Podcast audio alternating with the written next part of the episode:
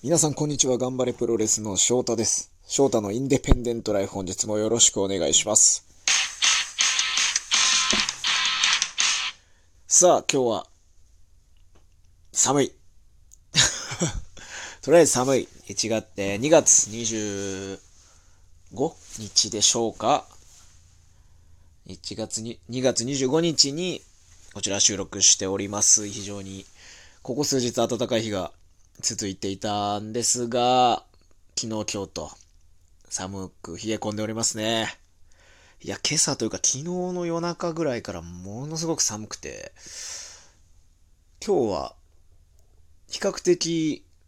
こうゆっくり寝れる日だったんですけど、やっぱ朝方寒くて目が覚めてしまった、そんな冷え込む週末になりそうですね。まあ2月ももう終わりなんで、週が明けたら3月ですよ。ええ？この前、は、あなんかハッピーニューイヤーっていう気分でもないけど、年が明けたけど、なんかパーッと新年会とかもできないですねっていう雰囲気だったのがもう、3月。はあ、まあ、怒涛にね、2020年もまあ特殊な1年であっという間に過ぎ去っていきましたけども、まあ2021年の前半上半期というのも、あっという間に過ぎ去っていってしまうような気配がしております。皆さんは いかがお過ごしでしょうか？充実した日々をね、送っていただきたいなと思いますが、まあそんな、最近はやはり外食もできず、帰宅も早いことが比較すると多いんで、まあ DTV 私加入してるんですけども、アニメをね、充実してるんでアニメ見たりとかもするんですが、ぱね、こう最近はこう特撮、平成特撮シリーズが結構上がっていて、あの、まあ、嬉しいのは、平成ゴジラシリーズですね。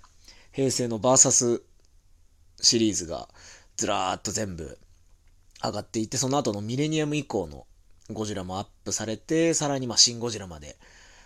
アップされているのはすごく嬉しいんですけど、最近なのかな？平成ガメラシリーズが追加されまして、あ、これは久々に見ようと思って、一気見、一週間ぐらいで空いてる時間でバンバンバンとワン、ツー、スリーまであるんですけど、バーッと見ましてですね、あいや、今見ても、その平成ゴジラシリーズに負けずとも劣らぬ面白さでしたね。平成ガメラ。皆さん見たことありますかね？ガメラ1っていうのが、がゴジえっとガメラ対ギャオスなんですよ。ギャオスっていうのは昭和シリーズにもいた会長、大きな巨大な鳥で、まあ、人を食べるような、こう肉食の巨大な鳥と、まあ、ガメラが戦うという、まあ、シンプルな作品で、これはこうガメラのフォルムもちょっと可愛らしく目がクリッとしてて、まあ、ゴジラ、平成のゴジラもどちらかというと人類の味方ではあるんですけど、あくまで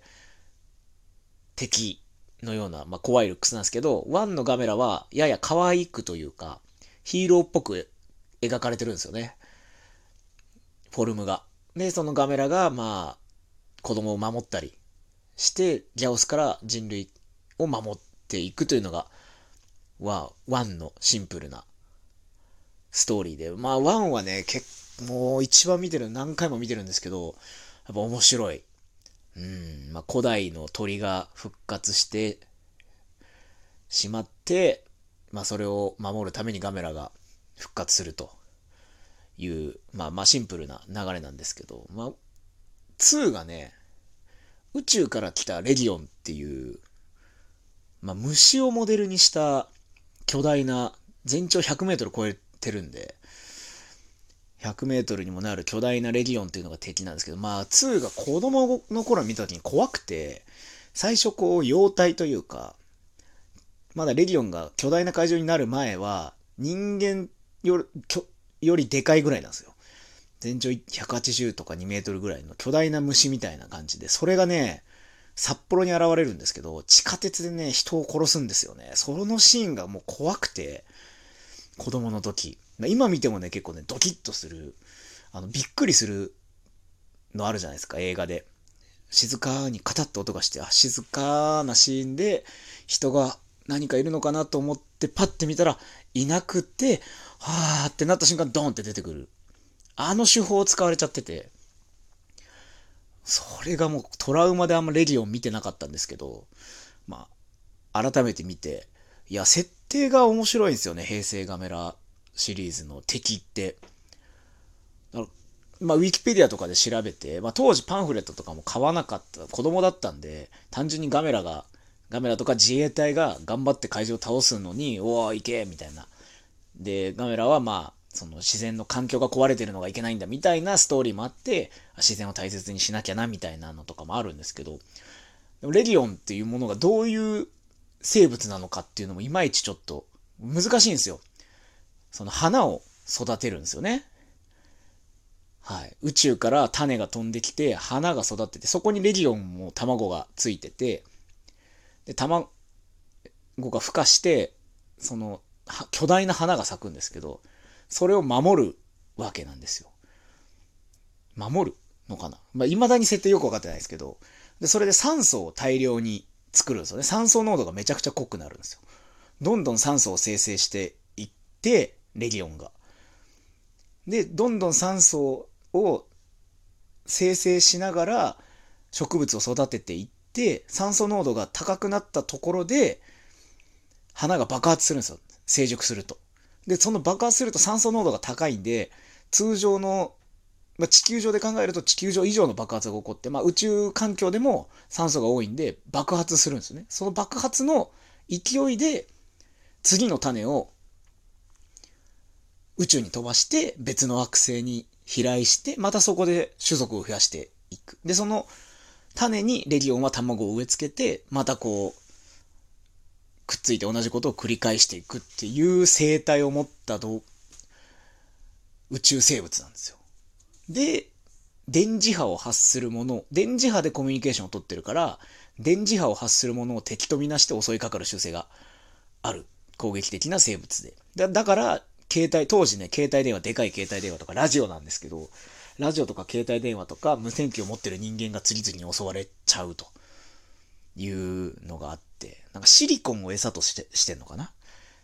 だからガラスを溶かしてシリコンを抽出するとか、まあ、いろんなね、こう、ウィキペディア調べると細かい映画だけでは拾いきれないね、細かい設定があって、そうやって改めて見ると面白いなと。子供の頃はね、レギオンってすごい怖くて、なのにめちゃくちゃ強い怪獣だったんで、大人になってから見るとまた、2、レギオンも面白いなと思って、3の、ガメラ3が一応平成最後の、平成ガメラシリーズの最終作なんですけど、それの、まあ相手がですね、イリスっていう、まあ古代文明のギャオスの変異種みたいなま。古代文明がギャオスとガメラを人工的に作っただろうというような設定の中の世界なんで、そのギャオスの変異種が、まあ育っていって、まあ餌とするものが生物の体液をこう、ブスッと刺して体液を抜き取ると。いうことで、まあ、食べられちゃう人間はね、どんどんミイラ化していくんですよ。それ仲間由紀へまだエキストラレベルで仲間由紀が出てるんですよね、ガメラ3に。で、仲間由紀ブサッ、キャーつってミイラになるっていう シーンなんかもあって。で、こう人間をたくさん襲うことで、ギャオスの変異種なんですけど、人間の DNA を吸収しまくったおかげで二足歩行の、なん、やっぱね、時代なのか、やっぱエヴァっぽいんですよね。初号機みたいになってくるんですよ、だんだん体が。で、まあ、前田愛さん、女優の前田愛さんが、こう、まさに綾波レイのような役割で、こう、心を、こう、そのイリスと通じて、まあ、ガメラに復讐をね、ガメラのワンで家族を殺されてしまった前田愛の復讐する心につけ込んで人間を完全に吸収することで完全体になるというイリスに対してガメラは、やっぱ地球の秩序を守るために、まあ、戦うんですけど、だんだんガメラの、ルックスもね、3はだいぶ凶暴的な怖い雰囲気になってて、それもネットで調べて1、2、3の画像の違いとか、あの、設定がどうだったとか、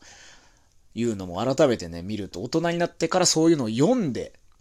楽しめるようになったなと、特撮を。というのを感じて、3もね、なかなか、こう1で出てきた人たちが、2はあんま出てこないんですよ。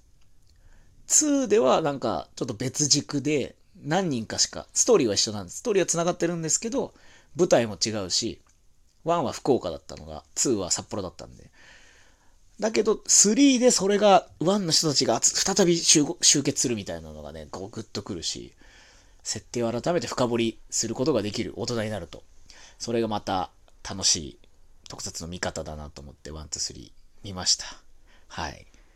なんでぜひ、平成ガメラ VS シリーズ、気になる方は見ていただければなと思います。今年はね、ゴジラ対キングコング、そしてシン・ウルトラマンと、まあ僕らが子供の頃には、に熱中していたものがまたこの2021年に新作映画として公開される1年なんで特撮が熱い年になるのではないかなと期待しております。そんな今日は珍しくガメラの話をさせていただきました。最後までお聴きいただきましてありがとうございます。それではまた次回の配信でお会いしましょう。ごきげんよう。さようなら。